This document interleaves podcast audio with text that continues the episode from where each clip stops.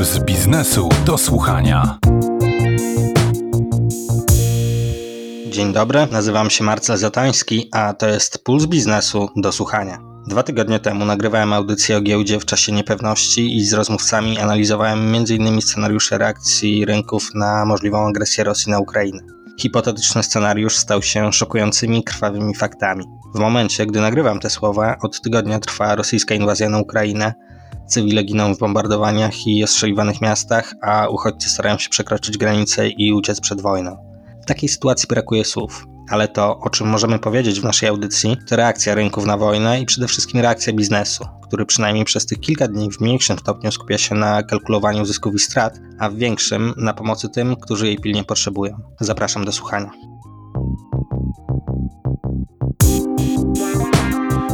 Puls biznesu do słuchania. Zacząć musimy od elementarnej analizy wpływu wojny, czy mówiąc wprost rosyjskiej agresji, na gospodarkę w skali makro. Do podcastu zaprosiłem Piotra Bartkiewicza, ekonomistę banku PKO. W dniach przed inwazją i w jej pierwszych godzinach trudno było oprzeć się wrażeniu, że sankcje na Rosję są raczej wstrzemięźliwe. Potem przyszła jednak pora na sankcje bezprecedensowe. W przestrzeni publicznej dużo mówiło się o odcięciu Rosji od systemu SWIFT. Ja tymczasem zaczynam od pytania o to, które sankcje w praktyce mogą i powinny mieć najbardziej destrukcyjny wpływ na rosyjską gospodarkę.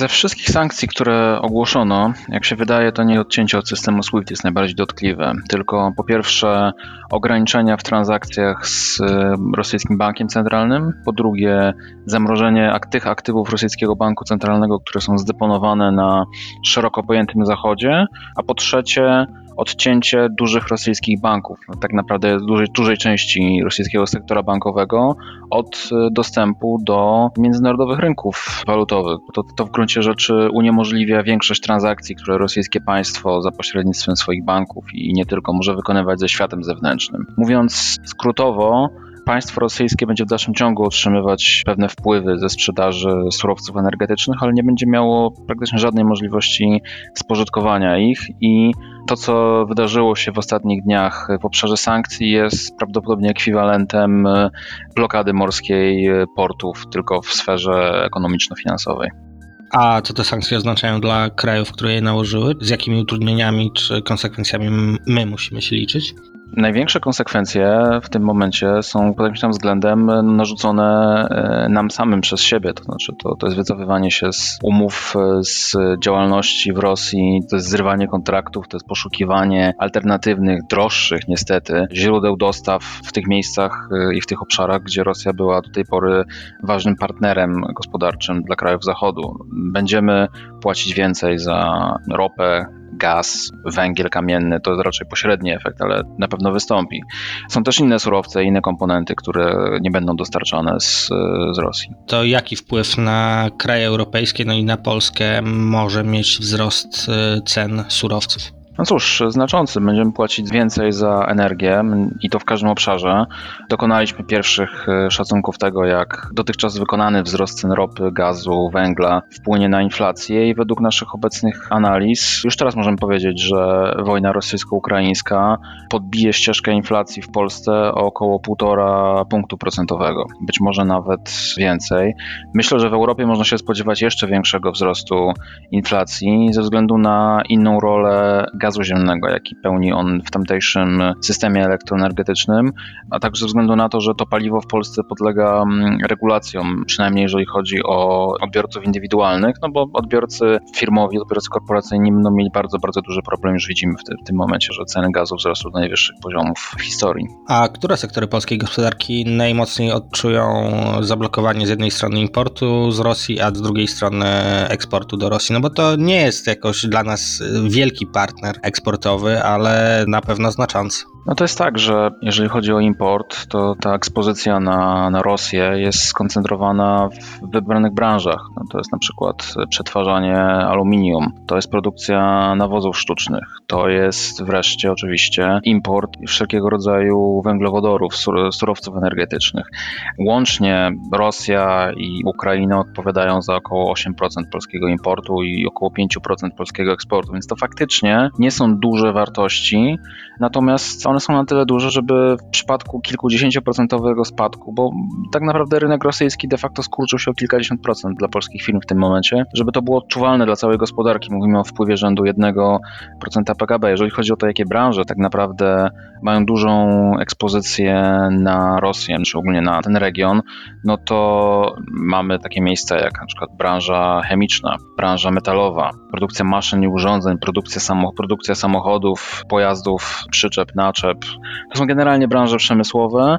Tak już się ukształtował ten przepływ towarów, że Polska importuje głównie surowce i półprodukty, natomiast eksportuje do Rosji dobra przetworzone. No i teraz na tym ucierpimy.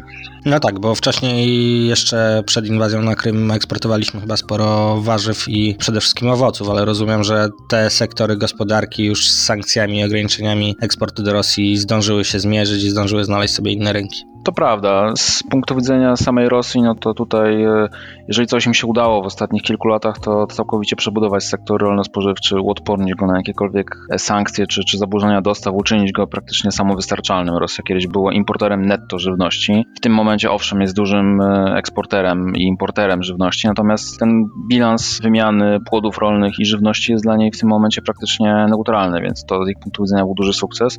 Natomiast no, polskie firmy tak, musiały szukać innych dostawców i większości ich y, znalazł. My za to też przez jakiś czas płaciliśmy tańszą żywnością, tańszymi owocami. A w obecnym otoczeniu trudno jest y, prognozować długoterminowo, ale jestem ciekaw, y, jak pańskim zdaniem wojna na Ukrainie, inwazja rosyjska na Ukrainę może wpłynąć na polską gospodarkę, przede wszystkim na polski rynek pracy. Jesteśmy świadkami gigantycznego eksperymentu naturalnego, drugiego z rzędu, bo trzeba pamiętać, że to nie jest pierwsza fala imigracji z, z tamtego kierunku do Polski. Ta pewnie będzie porównywalna pod względem łącznej skali, natomiast inna, jeżeli chodzi o charakter, wydarzy się szybciej i spora część to osób przyjeżdżających do Polski nie jest aktywna zawodowo i nie będzie aktywna zawodowo. Natomiast część z nich będzie i wydaje się, że ich integracja w Polsce nie będzie nastręczała problemów. Po pierwsze mamy takie doświadczenia, po drugie no, diaspora ukraińska w Polsce jest duża i zbudowała szerokie, liczne kontakty i, i możliwości, także też, też Polska jest dużo lepiej do tego przygotowana.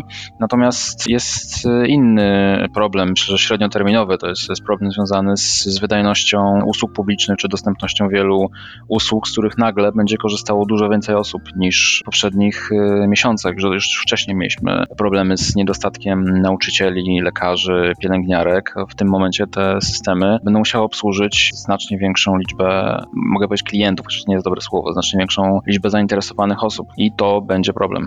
Bardzo dziękuję za rozmowę. Moim gościem był Piotr Bartkiewicz, ekonomista banku PKO. Dziękuję bardzo.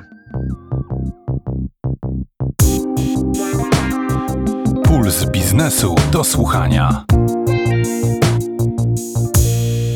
Na rosyjską agresję szybko zareagował polski biznes, robiąc rzeczy duże i małe, ale symboliczne. Na przykład sieci handlowe zaczęły masowo wycofywać rosyjskie produkty spółek.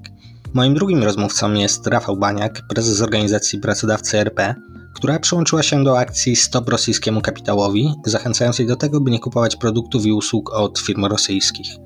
Z jakich rzeczy, które dostarczają Rosjanie, gospodarce łatwo zrezygnować, a z czym będzie trudniej?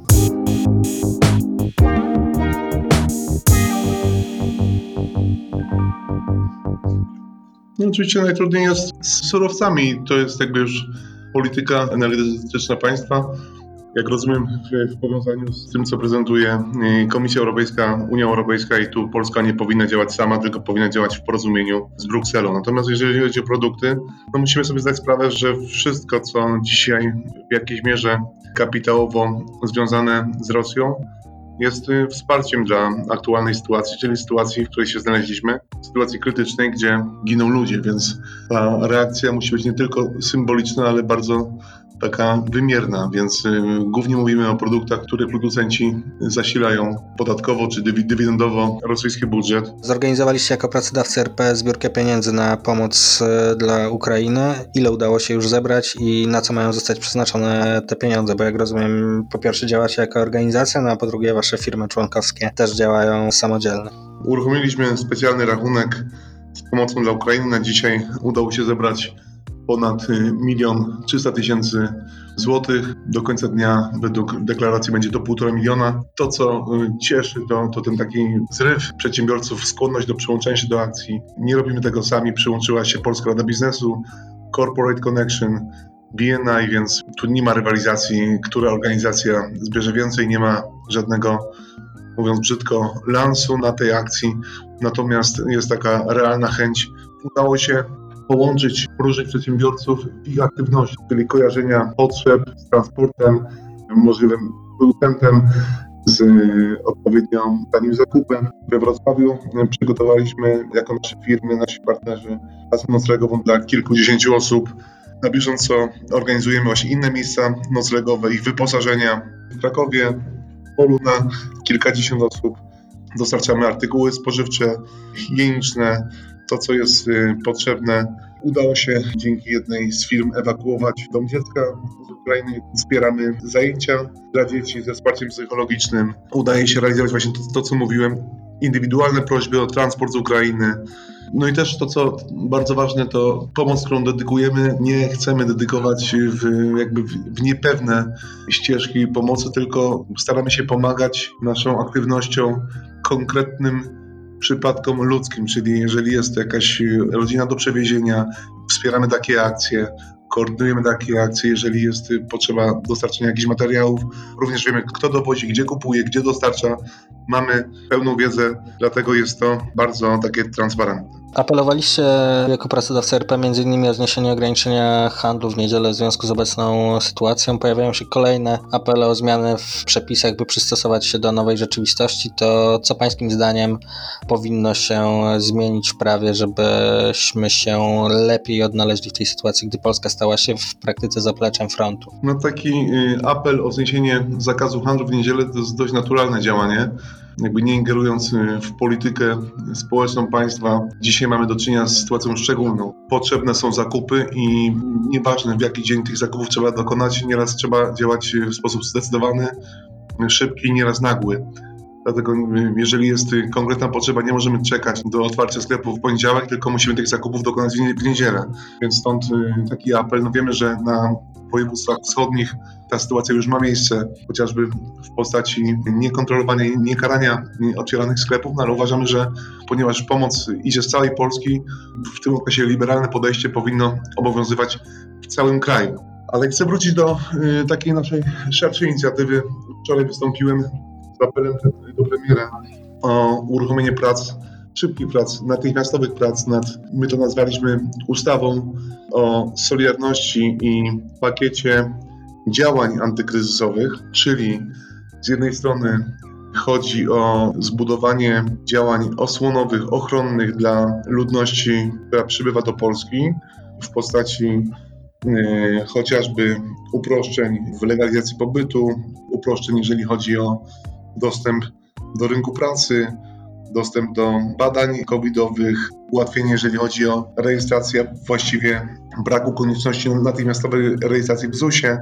Szereg działań, które mają jakby ułatwić życie Ukraińcom w Polsce. Wiemy, że ta sytuacja ma potężny impact na nasz rynek pracy.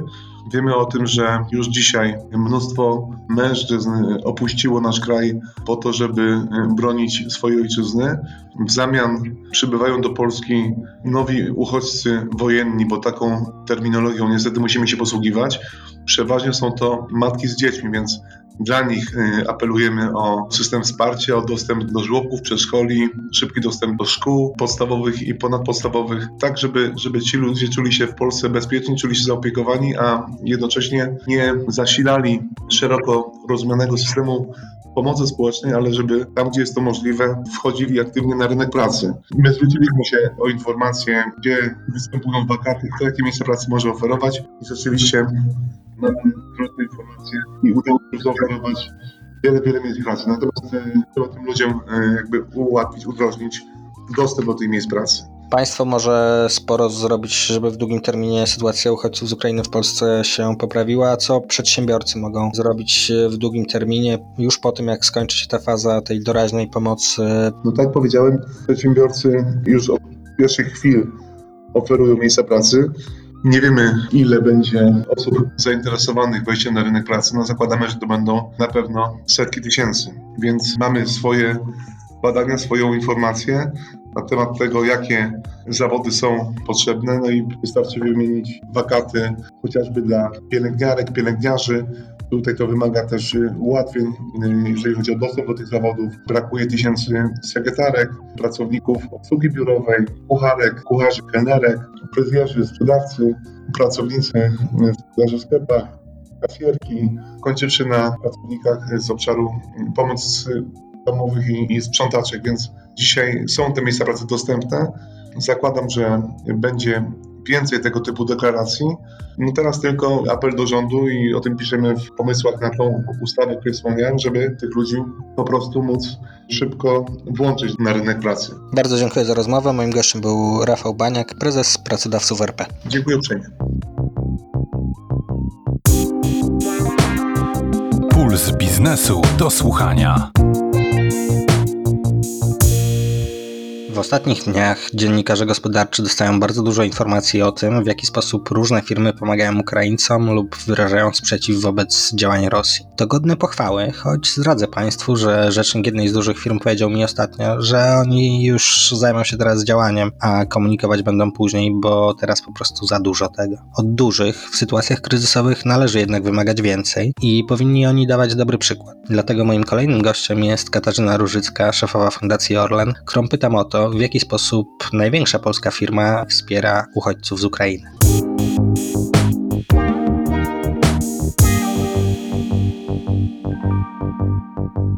Pierwszą rzeczą, o której chciałabym powiedzieć, to są namioty, które postawiliśmy w czterech e, lokalizacjach: w Chrubieszowie, w Zamościu, w Radyminie i Ustrzykach Dolnych. To są bardzo duże namioty, ogrzewane, gdzie uchodźcy mogą się napić, ogrzać, poczekać na swoich bliskich, którzy jeszcze nie przeszli przez granicę, uzyskać pierwszą pomoc. Także tam będziemy prosili o przekierowywanie tych wszystkich, którzy potrzebują pomocy. I rozumiem, że te namioty były wykorzystywane w praktyce w pierwszych dniach, to teraz e, też e, są wykorzystywane, czy teraz już ta pomoc na granicy wygląda w sposób bardziej skoordynowany? Tak naprawdę to postawienie tych namiotów to jest właśnie odpowiedź na potrzeby, które wtedy na granicy się pojawiły.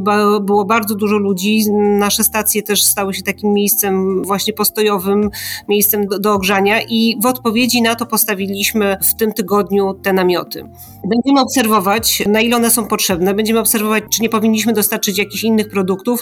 Cały czas to monitorujemy. Każdy namiot będzie miał opiekuna, stacja Orlen ma ochroniarzy, oni też będą patrzeć e, na te miejsca. Także są to miejsca bezpieczne, ciepłe i tam można uzyskać pierwszą pomoc. To jest taka pomoc doraźna w sytuacji największego kryzysu, a pytanie, co możecie zrobić w dłuższej perspektywie, by pomóc uchodźcom z Ukrainy? My zdajemy sobie sprawę, że ta pomoc dla uchodźców z Ukrainy będzie długofalowa i musi być e, odpowiedzialna, więc staramy się w tym momencie podejmować przede wszystkim współpracę z organizacjami, które mają doświadczenie, mają też zasoby, mają ludzi, mają sprzęt, wiedzą jak pomagać. Więc nasze wsparcie głównie polega na tym, że podejmujemy współpracę, przekazujemy darowizny finansowe do organizacji, które wiedzą jak mają pomagać.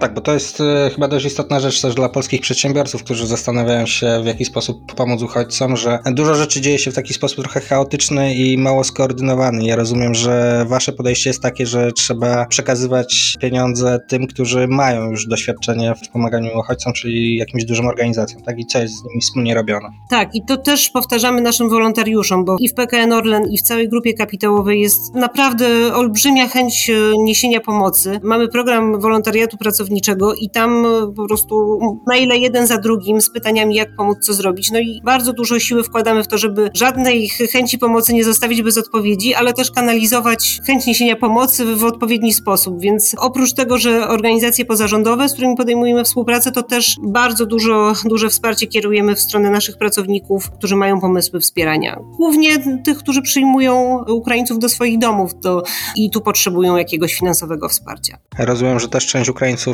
została skierowana do obiektów hotelowych, którymi dysponuje Grupa Orlen. Grupa e, Orlen udostępniła w Płocku miejsca hotelowe.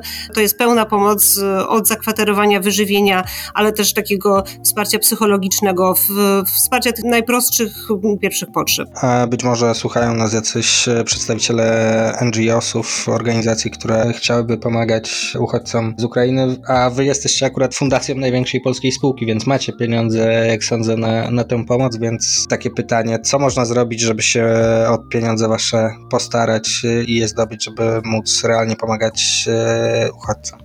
Na stronie Fundacji Orlen w zakładce darowizny jest generator wniosków dla instytucji i organizacji. Prosimy o składanie wniosków, a nasz zespół codziennie monitoruje wnioski, które wpływają i te, które będą proponowały pomoc długofalową, przemyślaną, będziemy starali się wspierać. A czy coś o budżecie tego wsparcia może Pani powiedzieć na tym etapie? W tej chwili odpowiadamy na te potrzeby, które są, więc y, budżet mamy zapewniony na to wsparcie i pomoc. Bardzo dziękuję za rozmowę. Moim gościem była Katarzyna Różycka, prezes Fundacji Orlen. Dziękuję serdecznie.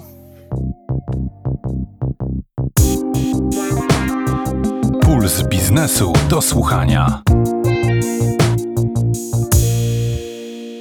Są firmy, których aktywa w kryzysowej sytuacji stają się szczególnie przydatne. W ostatnich dniach widać to m.in. w przypadku producentów spożywczych czy firm logistycznych dostarczających produkty najbardziej potrzebującym. Moim kolejnym gościem jest człowiek, który ma w portfelu coś, co jest szczególnie potrzebne uchodźcom, czyli tysiące miejsc noclegowych. Władysław Grochowski, prezes grupy Arche, zadeklarował tuż po rozpoczęciu inwazji, że 5000 łóżek w jego obiektach jest do dyspozycji ukraińskich rodzin. Zaczynam więc od pytania o to, ile osób w ciągu ostatniego tygodnia skorzystało z tej formy pomocy.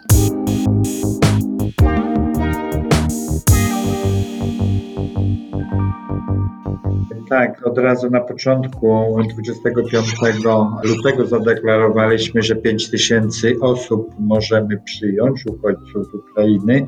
Ja sądziłem, że to w jakimś dłuższym czasie, 2-3 tygodnie to tak będzie trwało. No niestety okazało się, że w ciągu kilku dni tą liczbę wykonaliśmy i przekroczyli, także już teraz nie liczymy. Na szczęście wygląda to tak, że my głównie relokacje robimy. Po kilku dniach, nieraz po jednej dobie, nieraz nawet w ogóle u nas osoba nie melduje się i kolejnie rozbierają rodziny, czy gdzieś wysyłamy do innych miejsc, albo czasem wyjeżdżają no, za granicę, tak jak tutaj studenci w krajach Nie wiemy dokładnie, ale na pewno to jest w tej chwili między 5 a 10 tysięcy. Przewinęło się. My na przyszłość szykujemy się na w innych obiektach, żeby przyjmować no, na stałe, bo to jest jakby na chwilę. Hotele do tego służyły, hotele mają pracować. Ale to było tak, że to głównie te hotele, które macie bliżej wschodniej granicy obsługiwały, czy hotele w e, całej Polsce? Nasze hotele wszystkie, powołałem sztab i, i 16 jakby oddziałów, także to do wszystkich hoteli trafiali ci uchodźcy, ale głównie oczywiście tu Warszawa, Janów, Podlaski, Łochów, Lublin też bardzo mocno. No dobrze, a mówi pan, że będzie pan myślał o, o innych obiektach, to żeby hotele pracowały, a, a w inny sposób dawało się pomagać uchodźcom, to na czym polega ten pomysł?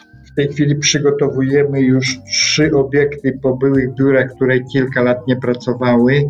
Jakby przystosowanie ich do mieszkania już, do zamieszkania do kilku, kilkumiesięcznego takiego tych mam z dziećmi. To są obiekty w Konstancinie, w Ożarowie i, i w Bytomiu.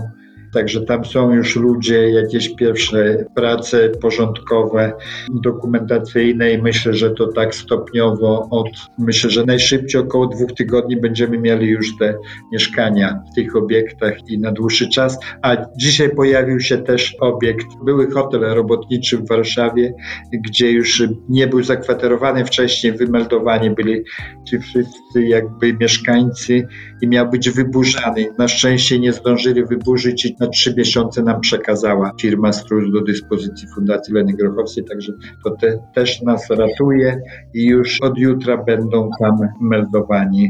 Tam około 150 osób zmieścimy. Udostępnianie miejsc noclegowych to jedno, a drugie to pomoc zakwaterowanym uchodźcom. To czego ci ludzie potrzebują, co wy im dajecie i co otrzymują z innych źródeł, bo rozumiem, że koordynujecie pomoc z innymi firmami czy organizacjami.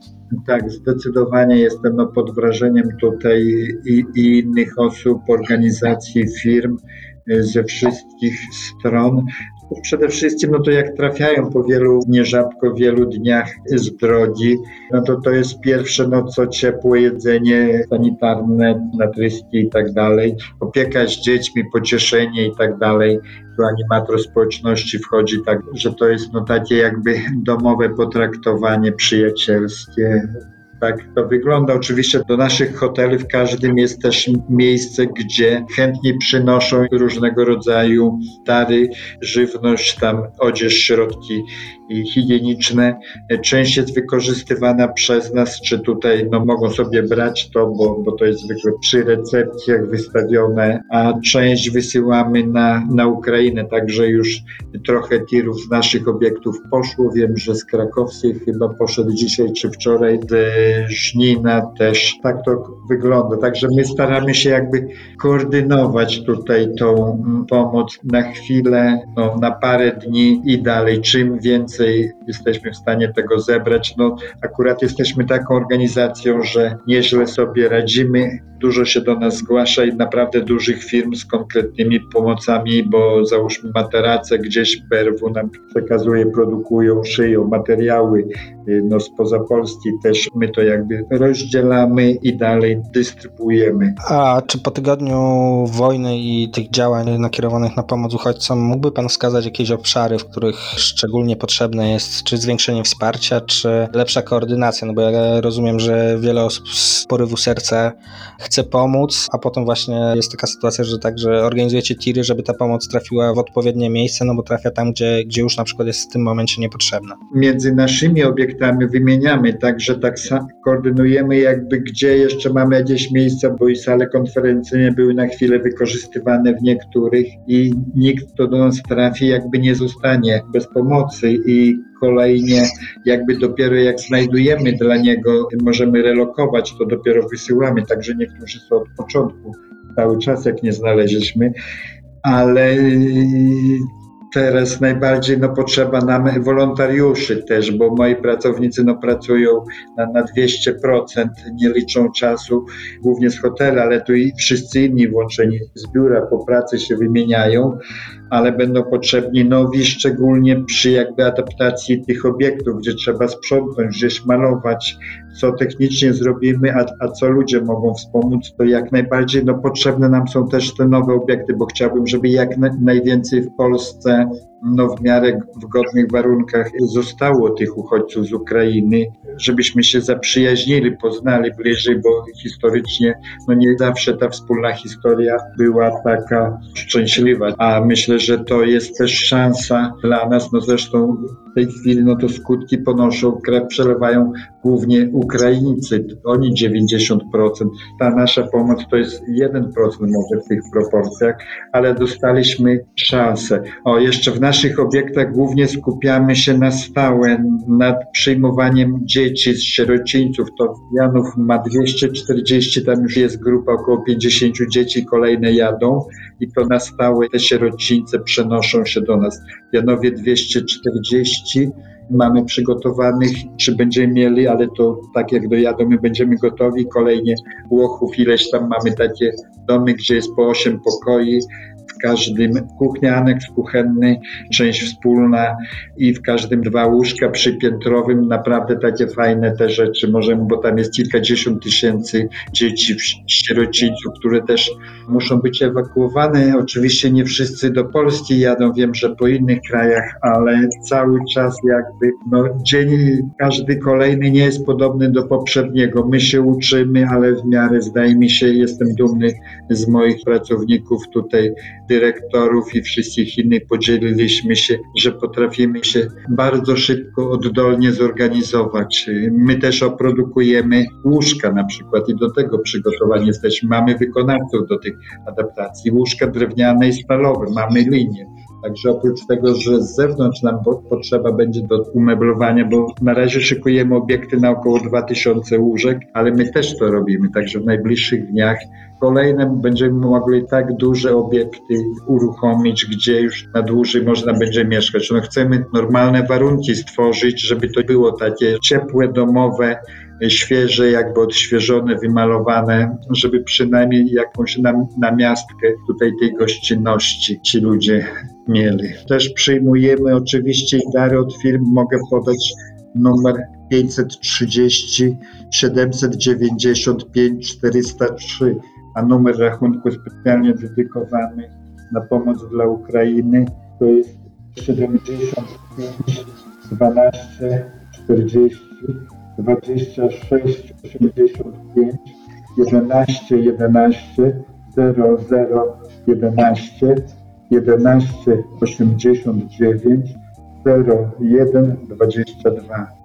Także wszelka pomoc i materialna, i finansowa jest nam bardzo potrzebna. My 5 milionów jako firma przeznaczyliśmy też i no, to bardzo się cieszę, że mogliśmy tym wspomóc, ale każda złotówka i każde ręce do pracy są potrzebne. Dziękuję bardzo. Bardzo dziękuję. To zachęcamy wolontariuszy do pomocy przy adaptacji powierzchni dla uchodźców z Ukrainy. Bardzo dziękuję za rozmowę.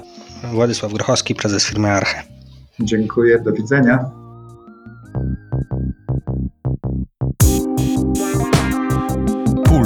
Biznesu do słuchania. Są polskie firmy, dla których wojna oznacza poważne straty i konieczność zmiany strategii, bo przez lata inwestowały i w Rosji, i w Ukrainie. Sztandarowym przykładem takiej sytuacji jest odzieżowa grupa LPP, czyli jeden z największych polskich prywatnych biznesów. LPP ponad 1 czwartą przychodów generowało dzięki Ukrainie i Rosji, a w ostatnich dniach informowało o idących w setki milionów złotych odpisach wartości tych aktywów. Rozmowa ze Sławomirem Łobodą, wiceprezesem spółki, Zaczynam jednak od pytania o to, co najważniejsze, czyli o to, co LPP zrobiło, by pomóc swoim ukraińskim pracownikom w kraju ogarniętym wojną.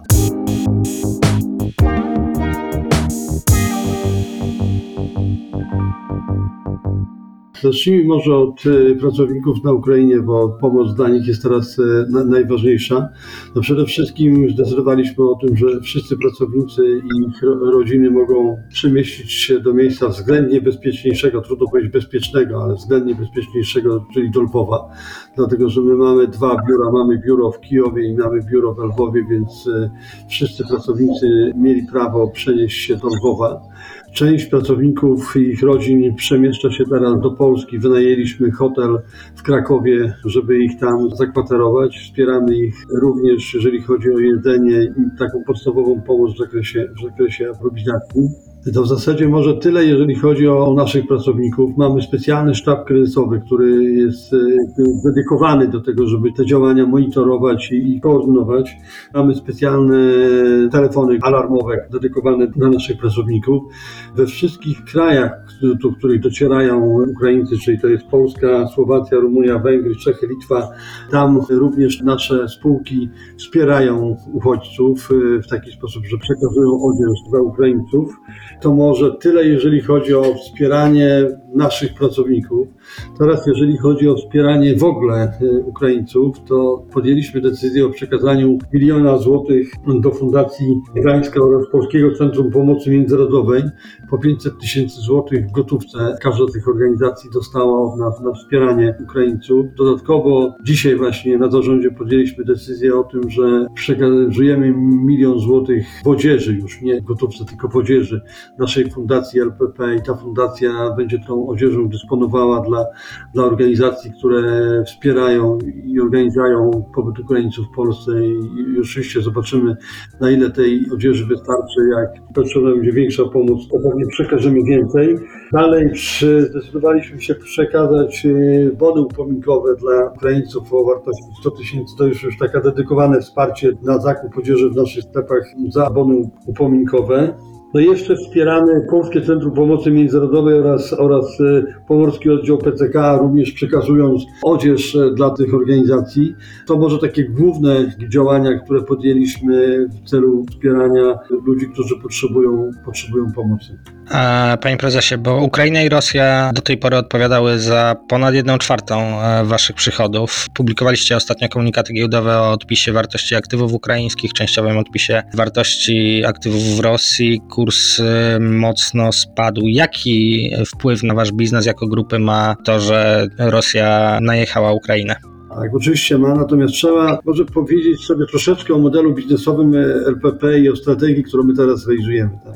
Ta strategia opiera się na istotnym rozwoju marki Sinsei i zrobiliśmy taką analizę, co się stanie, jeżeli będziemy otwierali sklepy Sinseya tylko państwach Unii Europejskiej z pominięciem Rosji i Ukrainy w 2022 roku i chcemy tych sklepów otworzyć 400 powtarzam, poza Ukrainą i poza Rosją. Jeżeli dodamy do tego kolejne 100 sklepów naszych podstawowych marek, czyli Reserve, House, Crop i Mojito, to mówimy o 500 sklepach na które mamy już podpisane umowy, więc rozwój tych sklepów się wydarzy. Jeżeli do tego dodamy rozwój e-commerce'u również w tych krajach, no to jak Państwo widzieliście, nasza sprzedaż e, za zeszły rok to było 14 miliardów. Nam się wydaje, że bez sprzedaży to jest oczywiście bardzo pesymistyczne założenie, które chyba nikt nie wierzy, że nie da się zrealizować do końca roku żadnej sprzedaży na terenie Rosji i na Ukrainie, ale przyjmując takie pesymistyczne założenie, że do końca roku nie będziemy mieli sprzedaży Rosji i Ukrainie, to przy pomocy właśnie 400 sklepów Sinseya i 100 sklepów pozostałych marek plus przy pomocy mm, rozwoju e-commerce'u no, planujemy wzrost e, sprzedaży z 14 miliardów do 16 miliardów, czyli jest około 13%. Więc przez to, że od 4 lat realizujemy taką nową strategię e, rozwoju LPP opartą o rozwój dynamiczny marki Sinsei oraz o dynamiczny rozwój omnichannelu i bardzo duży rozwój e-commerce'u, dążymy do tego, żeby rozwój e-commerce'u czy procent sprzedaży internetowej przekroczył przekroczył 30%, to te dwa czynniki mają szansę ustabilizować i w jakiś sposób zrekompensować trudną sytuację w Rosji i, i na Ukrainie. Myślimy też o otwieraniu nowych krajów. Bardzo mocno analizujemy Albanię i Grecję jako rynki, które być może w tym roku, a na pewno w przyszłym roku otworzymy. To jeszcze dopytam o to, jak e, wygląda działalność w Rosji, no bo wiadomo, że wojna jest sprawą świeżą i zostały nałożone sankcje na Rosję. Rosja odpowiada własnymi sankcjami i zaczyna nieprzychylnie patrzeć na inwestorów zagranicznych. Jestem ciekaw, czy coś się przez ten tydzień zmieniło w waszym prowadzeniu biznesu w Rosji i co dokładnie? Po pierwsze zacznę od może takiego biznesu codziennego. No oczywiście jest prowadzony zgodnie z ograniczeniami wynikającymi nałożonymi przez Unię Europejską, czyli my jako LPP w Pierni popieramy i dostosowujemy się do wszystkich sankcji, które Unia Europejska i polskie państwo wdroży. Po drugie, Rosja jakąś działalność operacyjną, bo Pan o to pyta, prowadzi. Sklepy jeszcze prowadzą działalność gospodarczą, natomiast no, nasze decyzje dzisiaj są takie, że wstrzymujemy podpisywanie umów i rozwój w Rosji do czasu no, wyjaśnienia sytuacji. Wspomniał Pan, że będziecie myśleć o innych rynkach europejskich, rozumiem, że bardziej południowych niż zachodnioeuropejskich, żeby te luki w przychodach wywołane utratą rynków wschodnich zasypać. Wspomniałem o Albanii i o Grecji, ale dzisiaj ważne, żeby zrozumieć, że widzimy duży potencjał rozwojowy na lata 2022-2024 na pewno marce Sinsei. Ona jest rozwijana w retail parkach. To jest koncept low price'owy. To, co różni, co warto podkreślić, markę Sinsei od pozostałych konceptów low price'owych, takich jak Pepco czy Primark, to to, że my mamy sprzedaż internetową.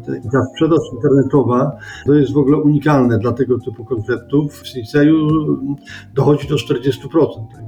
Po pierwsze rozwijamy tą markę w mniejszych miejscowościach, w retail parkach, a po drugie dokładamy coś, czego nie ma prawie nikt z naszej konkurencji, czyli dodajemy sprzedaż internetową. I nam się wydaje, że właśnie rozwój Sinseya w takim modelu zapewni nam rozwój przynajmniej 10-15% w tych trudnych warunkach, to znaczy przy przyjęciu bardzo konserwatywnego założenia, że Rosja i Ukraina no, nie będzie realizowała żadnej sprzedaży. Bardzo dziękuję za rozmowę. Moim gościem był Sławomir Łoboda, wiceprezes LPP. Bardzo dziękuję, do widzenia.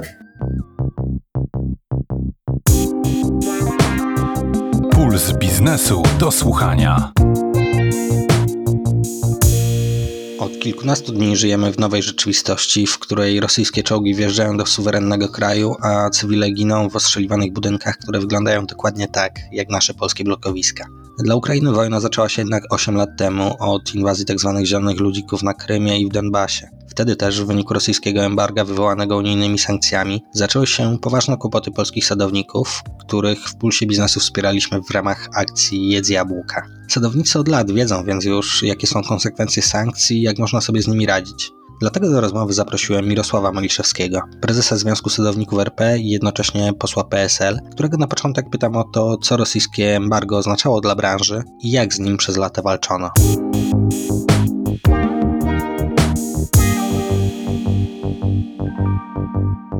W sierpniu 2014 roku po raz pierwszy zostaliśmy objęci sankcjami Rosji. Było to związane z aneksją Krymu i z tymi wydarzeniami, które miały miejsce na Ukrainie. Była zapowiedź sankcji ze strony Unii Europejskiej. Rosja przeciwdziałała temu, dając kontrsankcje i uderzyła bardzo czule w te sektory gospodarki, które miały duży udział w eksporcie na rynek rosyjski. Objęli zostali tym przede wszystkim polscy sadownicy. Przypomnę, że przed embargiem rosyjskim 2014 roku eksportowaliśmy do Rosji nawet ponad 1 milion ton jabłek rocznie i takie odcięcie tego rynku z dnia na dzień spowodowało ogromne kłopoty polskich sadowników. Oczywiście przeciwdziałaliśmy temu w różny sposób. Po pierwsze uruchomiliśmy redystrybucję naszych produktów przez Białoruś, czyli jabłka polskie trafiały na Białoruś i później tam bardzo często pod marką, pod szyldem jabłek białoruskich trafiały docelowo na rynek rosyjski. Można powiedzieć, że tym kanałem udało się w kolejnych latach sprzedawać nawet 600-700 tysięcy ton jabłek rocznie. Po drugie, dokonaliśmy analizy wielu rynków świata, tam gdzie następuje import i próbowaliśmy tam wejść. Udało się to bardzo skutecznie zrobić na rynku Egiptu. Dzisiaj na ten rynek jesteśmy największym dostawcą, a Egipt jest największym importerem polskich jabłek w tej chwili na świecie. I to były zasadniczo dwa rynki, które zdobyliśmy po rosyjskim embargu. Poza tym oczywiście penetrowaliśmy inne rynki, w tym rynek Europy Zachodniej, gdzie zwiększamy sprzedaż, w tym rynki krajów odległych, jak na przykład Indie, gdzie również zwiększamy sprzedaż. No, tym niemniej nie udało się osiągnąć w eksporcie tego pułapu, który mieliśmy przed embargiem, czyli tego miliona, miliona 200 tysięcy ton w eksporcie i stąd były problemy polskich sadowników w ciągu tych minionych lat i one były niestety narastające.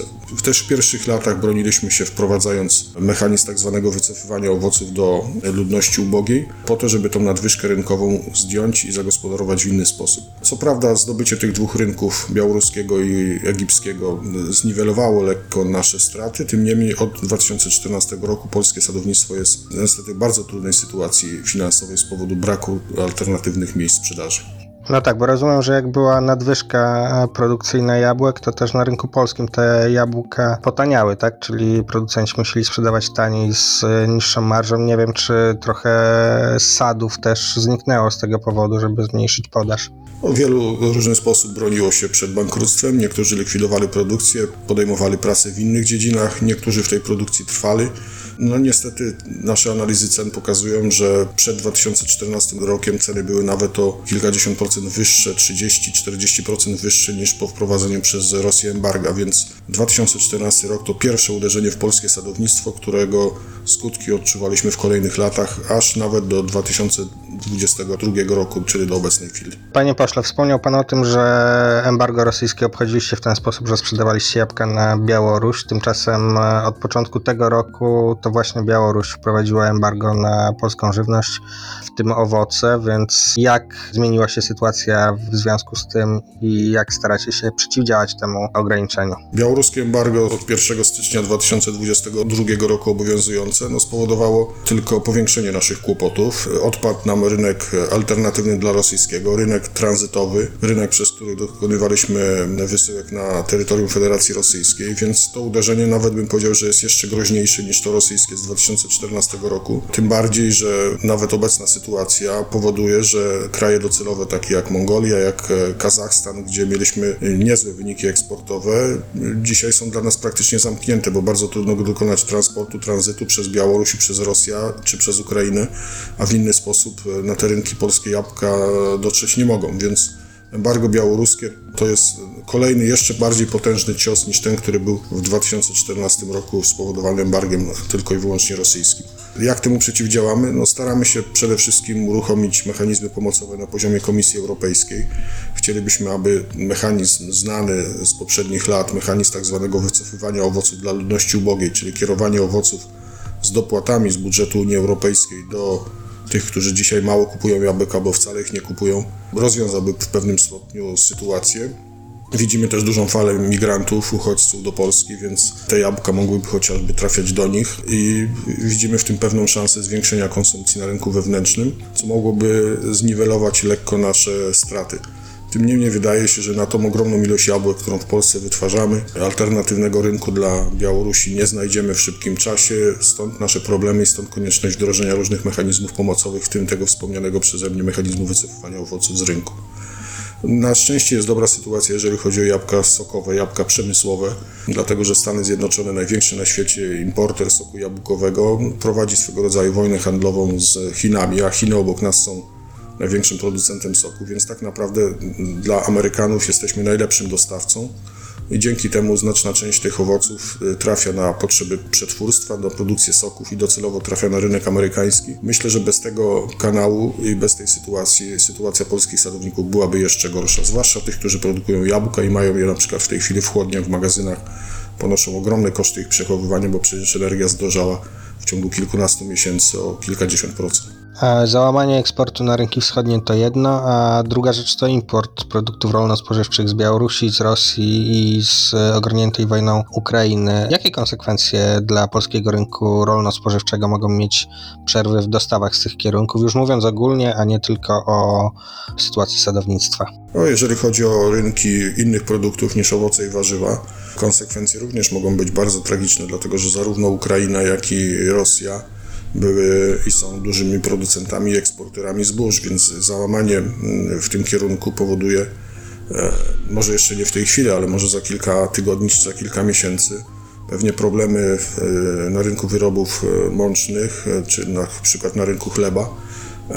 I to być może odniesie kolejny negatywny skutek. Mam jednak nadzieję, że do tego czasu czyli zanim nastąpi jakaś reakcja negatywna rynkowa, uda się znaleźć alternatywne miejsca zakupu, czy uruchomić zapasy strategiczne, które w wielu krajach Unii Europejskiej są, no i przeczekać do kolejnego sezonu.